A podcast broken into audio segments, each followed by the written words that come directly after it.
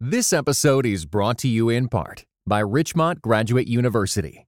The field of mental health counseling is growing rapidly. Richmont Graduate University can equip you to become a licensed professional counselor, integrating your faith into your clinical practice. Programs are offered in Atlanta, Chattanooga, and online. Apply today at richmont.edu. The declaration of a worldwide pandemic in March 2020 and the cascade of health policies that followed forced pastors and congregations to rapidly respond. Because no churches wrote, "Close our doors" in their three-year goals, everyone had to learn quickly and make adjustments simply to survive. In his article on power, privilege, and adaptive leadership in 2020, Todd Bolsinger framed the crisis in two phases. First is the acute phase, where you're just trying to survive, and second is the adaptive phase, where you actually use the energy of the crisis to address underlying issues. What's clear in our research is that almost all churches faced acute changes because state and local restrictions, building arrangements, and church demographics are different. The changes that everyone made were different as well. What's less clear is whether churches actually adapted to how people live post-pandemic, and whether those changes will last. We've labeled this second common experience as adapt to survive, because those churches and pastors that could not or would not adapt were more likely to suffer worse outcomes. Welcome to COVID in the Church. I'm your host, Aaron Hill, editor of Church Salary, a ministry of Christianity Today. Join us as we unpack the results of Church Salary and Arbor Research Group's landmark study on the impact of COVID-19 on the American church. Download your free copy and follow along with our discussion by visiting churchsalary.com/COVID study. To unpack this theme, I'm joined by two researchers from the Arbor Research Group, Dr. Jon Swanson and Reverend Ebonie Davis. Ebonie Davis has served as the Associate Pastor of Youth at Trinity Baptist Church in Waldorf, Maryland, for more than 16 years. She is the co-author of Disrupting Teens with Joy, helping teens discover Jesus-focused, gritty faith. Ebonie, thank you for joining us. Thanks, it's great to be here. And Jon, this is your third appearance in a row on the podcast. Thank you for joining us. It's good to be back. Thanks. Before we dig into the meat of our findings on adaptation, I think it would be helpful to cast our minds back to the beginning of the pandemic. Jon, you open the chapter with that quote from Todd Bolsinger about how there are two phases to every crisis, an acute phase and an adaptive phase. Can you help us remember the acute phase at the outset of the pandemic? For a lot of people, I think there's no interest in wanting to remember what that was like. But if we stop and think about some of the TV coverage that we saw, particularly starting on the East Coast in this country, and some of the larger cities, some of the devastation and emergency room pictures that we were seeing from New York, gives us a picture of what was driving our fear and uncertainty at that time. And then at a congregational level, one of the things that characterized that season was the fact that everything was uncertain and the boundaries kept changing, sometimes on a weekly, sometimes on a daily, sometimes on an hourly basis. And so that sheer amount of change, we want to forget it, but when we stop, many of us start feeling a level of anxiety that we were feeling at the time. And then it affected how we went about doing ministry. And so for those who are strong in pastoral care, hospital visits stopped. For those who were caring for people in times of loss, funerals changed, going from 100 in a place to 50 in a place to 10 at a time. We were shifting from face-to-face to online to not meeting at all in a variety of ways. And as you said earlier, there were different experiences in different parts of the country. And during that season, we began to have a feeling of not having any clue who to trust, because there were multiple voices with multiple levels of expertise. And so that uncertainty was shaping how we would be able to react. So one of the questions that we asked in our initial survey in the spring of 2022 was to specify which pandemic health measures they implemented for any length of time during the year. And that helped us quantify what percentage of churches were implementing masking or refraining from singing, in 2020, 2021, and 2022. What did we learn from this question, John? I thought this was a very interesting question, and the results we got were interesting as well. Yeah, one of the striking things for me is that 2/3 of congregations reported requiring masks, social distancing, moving services online for a while, and extra cleaning. So those four things, 2/3 of congregations reported making changes in 2020. By 2022, extra cleaning had dropped to just 1/3 of congregations, and masking had dropped to less than 1/4 of congregations, and the rest of things just disappeared. When we look at singing, there were about 20% of congregations that refrained from singing or reported refraining from singing, and that had dropped to about 4% by 2022. So there were big impacts early on, and then across those 3 years, people relaxed the constraints, acknowledging, however, that for some congregations, there were no restrictions at all the way through. And for others, there are still restrictions in place. So if there are only 25% of congregations still wearing masks in 2022, that means that there's still 1/4 of churches wearing masks. Ebonie, in this chapter, which I should point out was written by John, we organize adaptations into several categories. So there's different types of things that churches had to adapt. The main ones were ministry models, mission, vision, strategy, and then leadership structures. So walk us through, what did our research uncover about adaptations to church ministry models? Yeah, so I think most congregations who participated in this study began by adapting to the restrictions, right? They were responding to the concerns, to the convictions of congregants, and the presence of illness. But then we realized this wasn't just going to be a couple of weeks. And so some congregations after that sort of began to make real adaptive changes to their ministry models, right? And some of those were really innovative ways to receive offerings, to provide communion, to share prayer requests, to visit the sick. You know, I know of one church that deacons went, and collected the offering from people at home. I know of churches that did communion online and things like that. And so, of course, tech played a major role in this. Many people were working and learning from home. And so congregations started using online video, doing their devotions and their small group time, their even children's ministry. And we even had drive-up services, live outdoor streaming.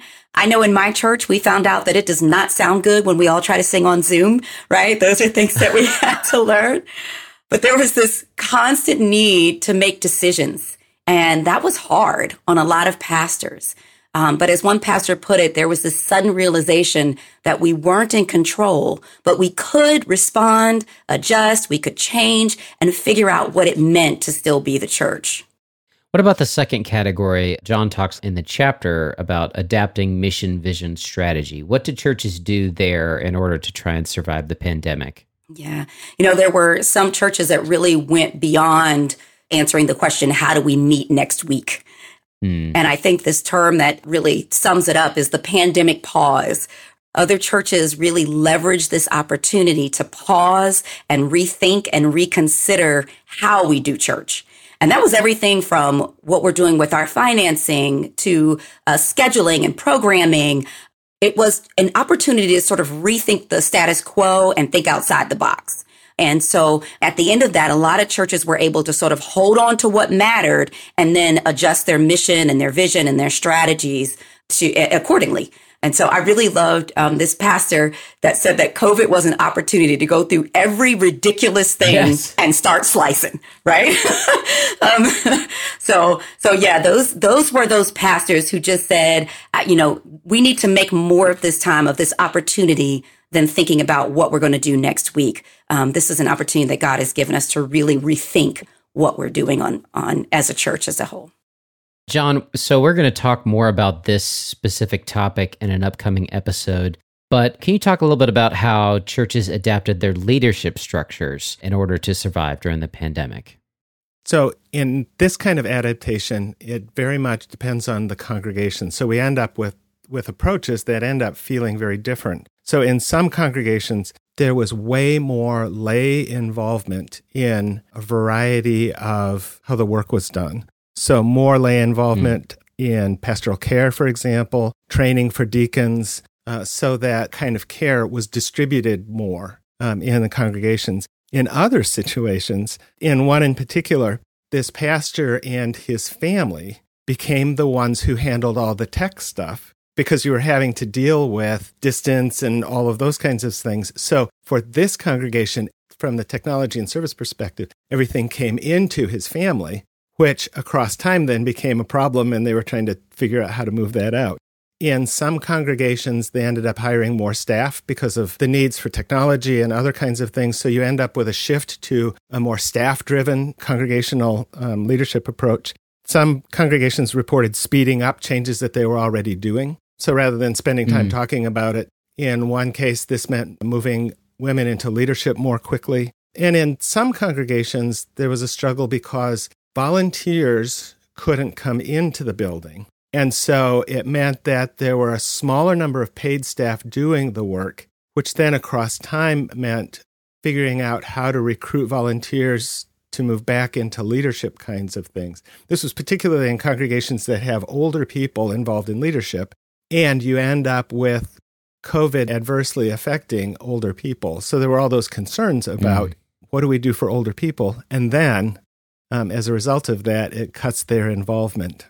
So in the chapter, you also note that not every leader and church survived the pandemic, and we've talked about this, and we'll talk about it in some future episodes. We don't want to overemphasize how many churches closed, but it wasn't zero. And while the reasons varied, there definitely were some challenges that churches faced. So walk us through some of the adaptation challenges that churches faced. One of the adaptation issues is when you're working with opposing positions.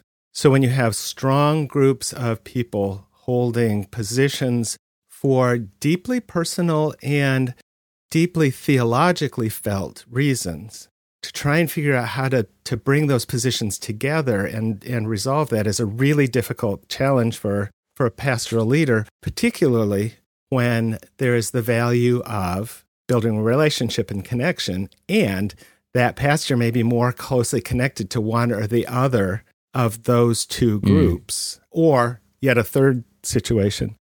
I think that Ebonie pointed out earlier, the very speed of decisions meant that not the wisest decisions were always made. And so that could have repercussions going forward. I think for some congregations, too, there ended up being that that who do we trust thing.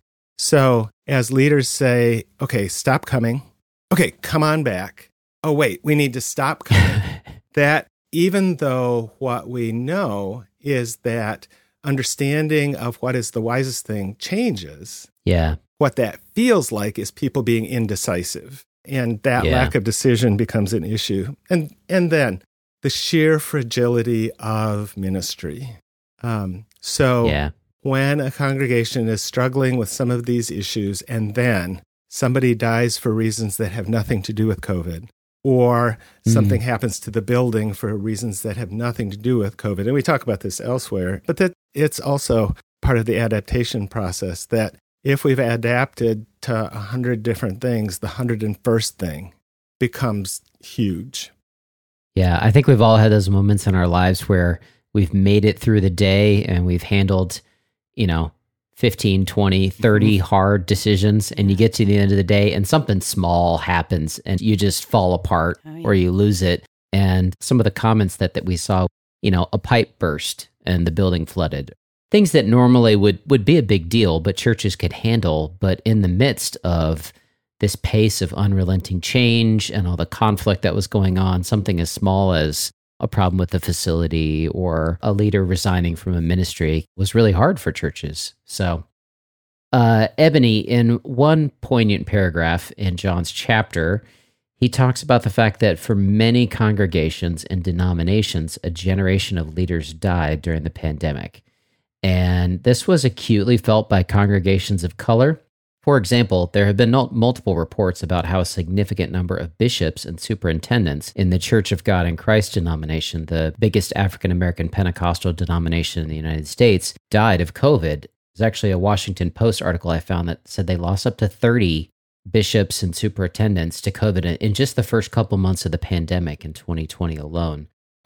Did you encounter any of these generational leadership losses in your research? And then how do you see these losses creating ongoing adaptation challenges for denominations and churches moving forward? Well, we know that the African-American community was hit really hard with COVID, particularly the older community, and many of our churches felt that. I'm thinking of one pastor who lamented the loss of church mothers who died during the pandemic. And so in addition to the loss of their physical presence, we know that these church mothers are the pillars of the Black church. They're the ones that carry all the history. And so Jeremiah 6:16 comes to mind. It says, this is what the Lord says. Stand at the crossroads and look. Ask for the ancient path. Ask where the good way is and walk in it. And there you will find rest for your souls. And so when I think about the Black church, I know that we in particular are so reliant upon its histories and its traditions. And COVID really disrupted all of that. But it wasn't just death. I want to point that out. I had one case study that had, for an example, an abruptly shortened period of transition. The pastor had just been called a few months prior to the COVID outbreak, and it was this very traditional church. And so some of those natural transition processes were disrupted. Another one was a pastor who, at the beginning of the pandemic, moved. As John mentioned, we had a lot of people that were having different experiences based on where you were in the country, right? And so this pastor came to a church in the Bay Area. He was from Nebraska. And there in Nebraska, everything was open. And so he arrives at this very historic African-American church, and the church and the city totally shut down. And he's kind of at a loss of what to do. The church hadn't been open in 2 months. He says, no communication, nothing. And so he didn't have that benefit of the normal team of deacons and church mothers and elders and everyone that would have transitioned him in and transferred that knowledge and deep history. Yeah. Right? Instead, he had this team of 5 that sort of had to hold it down for a year, he said, until they were able to open up. And so when a chunk of people leave, they're going to be stories and values that leave with them. And that's whether it's through dying, whether moving away, whether people are staying home because they're afraid to go to church. We know that that's a big thing in the African-American community. We are losing culture when that happens. And so there's this loss of knowledge when the generations disappear.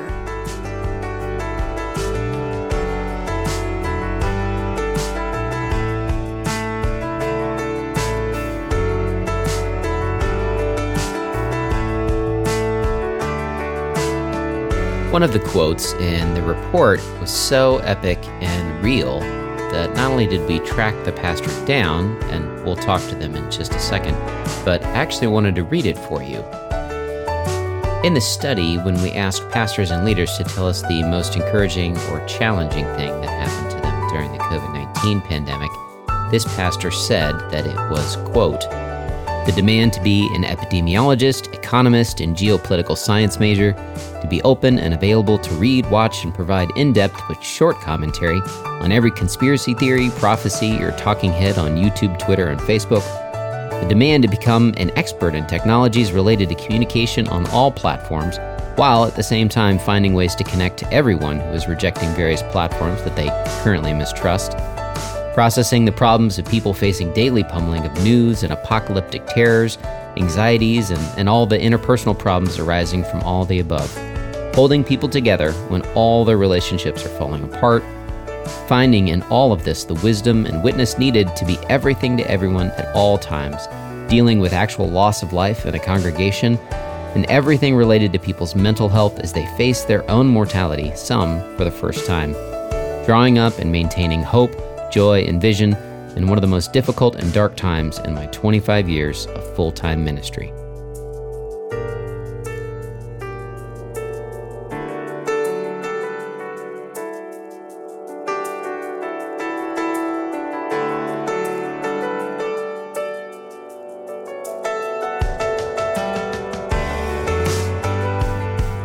Hello, my name's Eric Blauer. I live in Spokane, Washington, and I'm currently pastoring a church called Jacob's Well.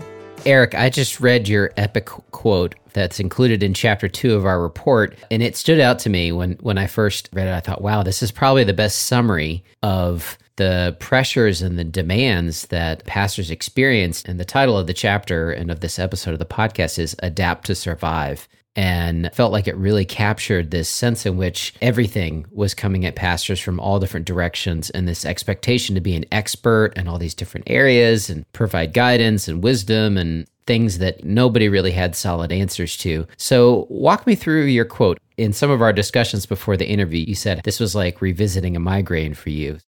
It's interesting, even in getting ready for this podcast, as I was going through all the dynamics of, do we have proper lighting? The audio, that piece of equipment was broken and we didn't replace that. And even, in the news, there's just a resurgence of the possibility of more mask mandates. And I'm already seeing this rising of people claiming the ground where they're going to stand about the potential of this next whatever may unfold. And so I'm having kind of a PTSD moment in some cases. And so when I look back on those years moving through the pandemic, as a small church, we have about 100 people. We meet in a building that did not facilitate an ease to social distance. And in Washington, we had some pretty strict lockdowns, and the church and services were not considered essential in our state. And we're on the West Coast. We're on the east side of a predominantly liberal state. So the west side, very much in favor of a lot of the governor, who was a Democrat, and his policies really favored all of the compliance and mandates. The east side of our state is consistently more conservative. So that set things up in the church in a very divided journey of how to respond. There were so many components that were constantly being challenged or questioned. So that put us as a leader, and at the time there was only one person on staff, myself and volunteers, and a team of leaders, that we had to navigate all these new frontier things that were going on. And the requests, particularly from social media, which my post to you reflected, was this expectation that I would have answers in all kinds of levels of fields that I have no degree in, no expertise, no insight that goes beyond my own personal experience and study and desire to be informed on a broad range of subjects. But still, the weight of having to have answers in fields that were being debated was just a complete surprise and challenge to bear. And there was not a lot of space. We had to make decisions quick. We had to have reasonings behind decisions that impacted a lot of people. And then overarching all of that, the specter of the unknown reality of whether or not your decisions were going to impact people's health, their lives. So again, there was just always this tension that our decisions had impact that never before had they reached that kind of level in my pastoral experience. That was extremely taxing for me. Now, in my city and in my relationships with other pastors, it became clear that not everybody was having the same experience. And so I found myself even more isolated in some ways, because even among peers, there was this obvious difference of opinions, differences of approaches, people who were against things, people who were for, people who were having not very difficult experiences with navigating all the different elements of COVID and lockdowns, and others that were struggling deeply. And a number of churches and friends of mine, closed down. And so a very diverse, even field of churches and pastors' experiences. So very complex and very stressful. God is a genius storyteller, and the evidence of this is threaded throughout Scripture. In Christianity Today's new show, Holy Curiosity, with me, Kat Armstrong, we explore storied connections threaded throughout Scripture from the Old Testament to the New. Our first mini-series, Connecting Dinah and the Woman at the Well, welcomes experts like Drs. Tim Mackie and Diane Landberg to give us insight and context into the physical location and meaning of these two stories. These stories will spark holy curiosity in your own faith, because once you see these connections, you can't unsee them. God wastes no person, place, or thing. Listen and subscribe to Holy Curiosity with Kat Armstrong on your favorite podcast platform. One of the things that we discovered in our research was the outcomes for churches were all over the place, that every church had almost a unique story to tell. And so that was why we settled on these common experiences. Every church was forced to adapt in order to survive, and the level of adaptation was different, and the challenges they faced were different. You know, we had churches in Texas that had pipes bursting in the wintertime, and some states had more severe restrictions, some states had less severe restrictions. But the thing that stood out, and it seems like this bears out in your church, was that the churches that experienced polarization within the congregation over pandemic health measures tended to have worse outcomes. Mm. It was the churches where the majority of the people, they may not have agreed on all of the decisions. They may not have even agreed with the decisions that the state authorities or local authorities were making. But the more like-minded they were in the ability to follow the leadership of the pastor, the less stressful it was for the pastor. The pastor had fewer job title changes, fewer pastors considering quitting. All the outcomes were better in those cases. So it sounds like in your congregation, there was a fair amount of disagreement and polarization over some of these decisions?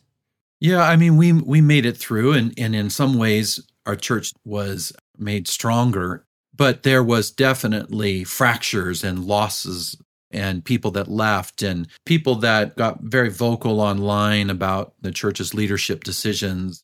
So challenges on public platforms versus personally coming to me. So this whole online world became the platform where so much of this played out, both the trials, you know, that people put people on trial. And so I was always dealing with all this information and material that people were bringing from outside sources to debate or question or challenge or just confused about.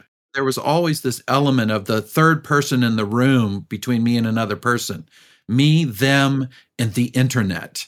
And to be forced to go on the internet to kind of exist for a period of time just exacerbated this idea that we're having to get in bed with the beast that we're fighting. It was a weird dynamic that, even though it enabled us to stay connected, enabled us to do ministry at a time where we couldn't do face-to-face, and it definitely expanded our reach and brought people together in ways that never maybe before had happened, it was also undermining the people that we're actually face-to-face with's relationships.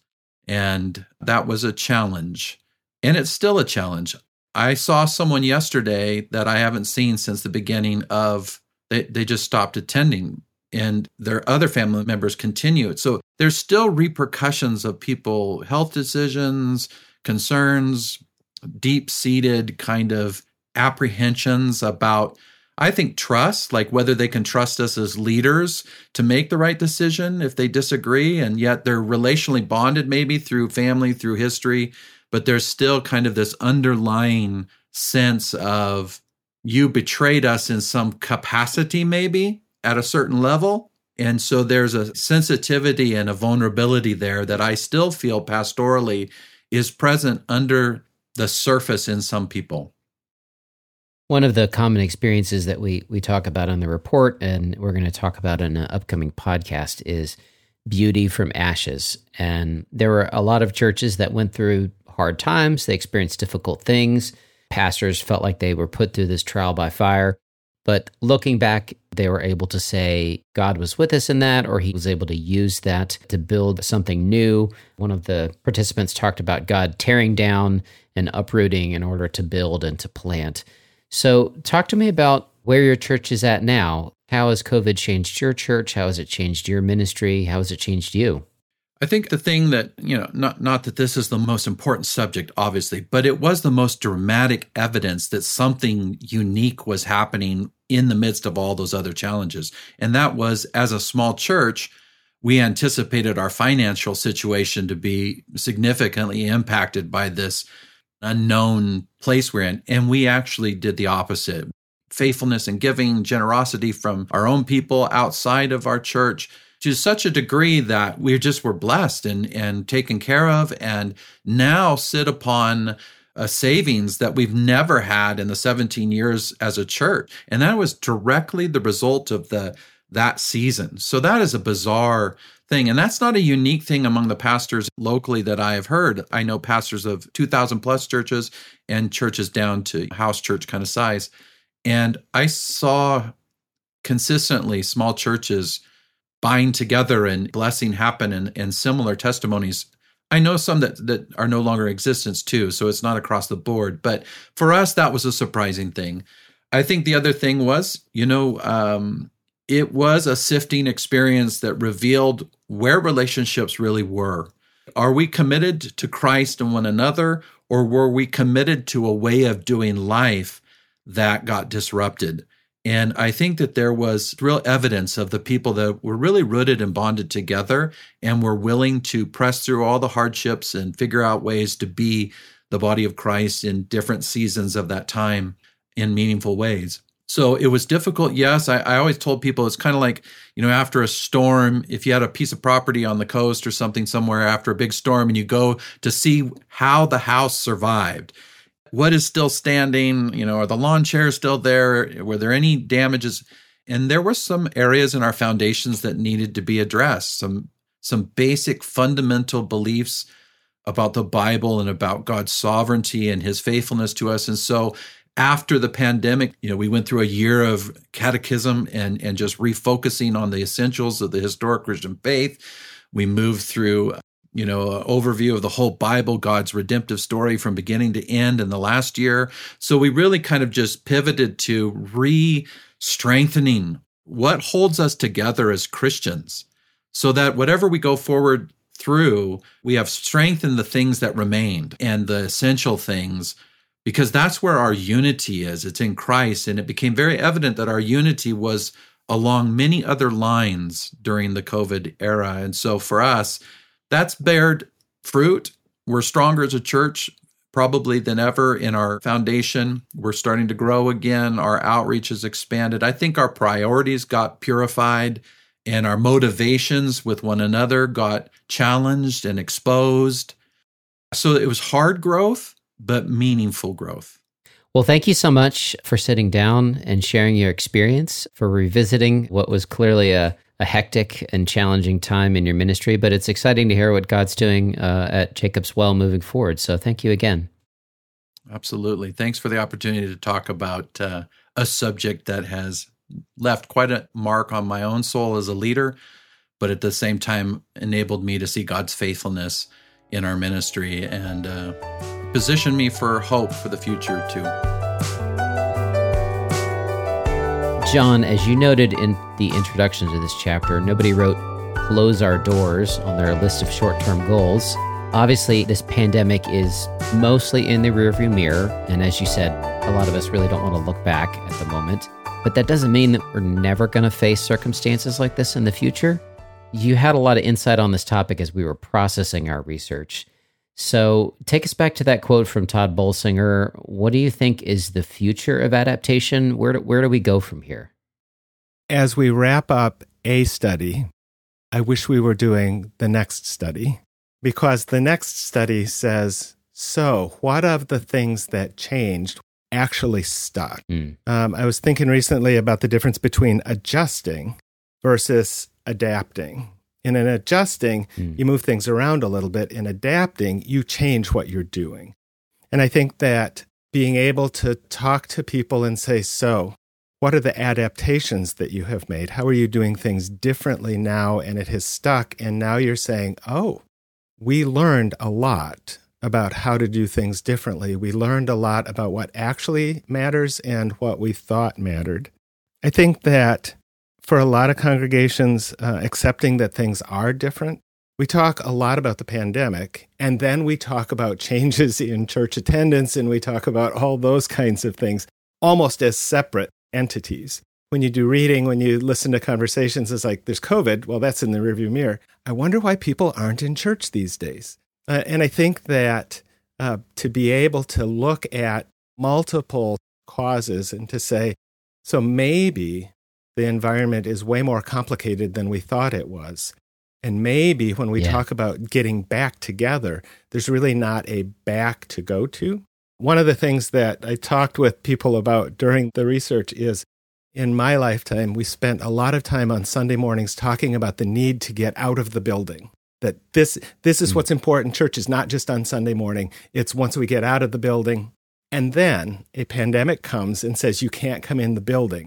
And we devoted incredible amounts of energy to get back into the building by live streaming the things that we were doing. It's like, wait, what did we mean by that? And so I think that spending more time on trying to understand what is the real question, what is the real problem, what is the real situation. Part of Bolsinger's experience is sometimes we do the technical answers, which is the things that we know about, but sometimes we need to consider the fact that maybe the questions have changed fundamentally, and we need to pursue those questions. So I think that taking the time to review this study ends up helping us think about and talk about what actually happened and how are the changes actually not in the rearview mirror, but what happened is the road has changed since then. One of my new favorite TV shows is this British comedy called Taskmaster. Have you guys seen that TV show? I watched half of one episode. Okay. They give these comedians different tasks, and they're often usually very silly, but there's a specific type of thing that they do where they'll put them in teams and they will give them a task to complete, but they won't tell them the rules. And so there's one where they're in a pickleball court and they're supposed to score points. And they assume, oh, we just hit the ball against the wall, but they don't score any points when they do that. And they keep playing, and eventually a point shows up on the board and they're like, "What? What happened?" And so they start doing all these just random things, experimenting, throwing anything at the wall to try and figure out what's actually getting them to score points. And it turns out the answer was touching their heads. Nobody actually figured out the rules during the game. It was only after they watched it back that they're like, oh my gosh, how did I not realize that? But what ends up happening is because they don't know the rules and nobody's there to tell them the rules, they just start making up rules that make sense in the moment, and they don't pause to ponder. They don't actually do any sort of scientific experiments or anything, and it just ends up being sort of chaos. And the one person that lands on a winning strategy, that becomes what they're going to do for the whole game. And I was watching an episode last night where they were doing this, and they realized if they just made a constant noise the whole time that they would win. And it wasn't the actual solution. They didn't understand what the rules were, but they just knew if I just keep making a noise, then we'll win. And I think the benefit of looking back and thinking about these things is because I think we'd adopted a lot of those adaptation strategies during the pandemic. It was just a crisis. Everything was happening. We didn't really know what was going to work, so we just started experimenting. And some of it worked and some of it didn't. And I'm not convinced that we've stepped back and actually taken the time to go, why did it work? What were the rules? Like you said, John, the rules of the game have probably changed. And if we don't think through that, then we're just going to continue to make decisions based on bad information or our instincts in the moment. And we're not going to get any clarity on the future and what we need to do the next time this comes around. I think that one of the things that we often do is we look back to how things were 3 years ago, or we look back to how things were 10 years ago, rather than looking back to how things were 1,000 years ago. And how has the church across time walked through a variety of challenges and made a variety of adaptations and commitments across time? I think that parts of the church are not historical. And spending a little bit more time going back to Acts and running through history from then would help us gain some perspective about how the church across time, guided by the Spirit, walks through these kinds of adaptations. Definitely. Thank you both for joining me to talk about this topic today.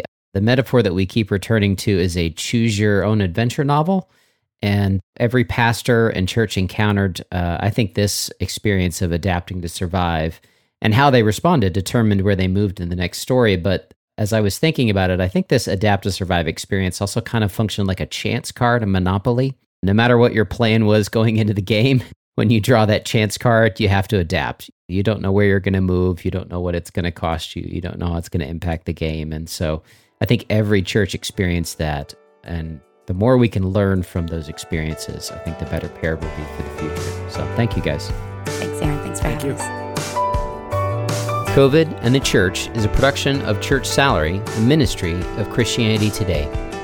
Executive producers are Aaron Hill, Terry Linhart, and Matt Stevens.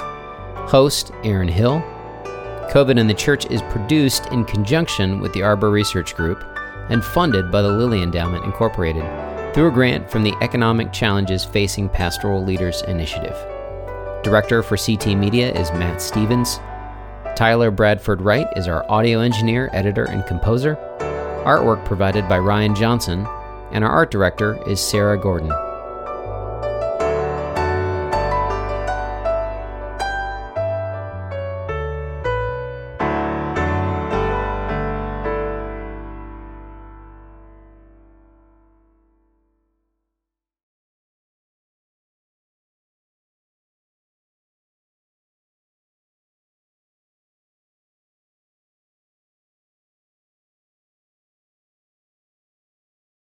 This episode was brought to you in part by the Truce Podcast. The new season examines the connection between some evangelicals and the Republican Party with the help of world-class historians. Subscribe to Truce in your podcast app or listen at trucepodcast.com.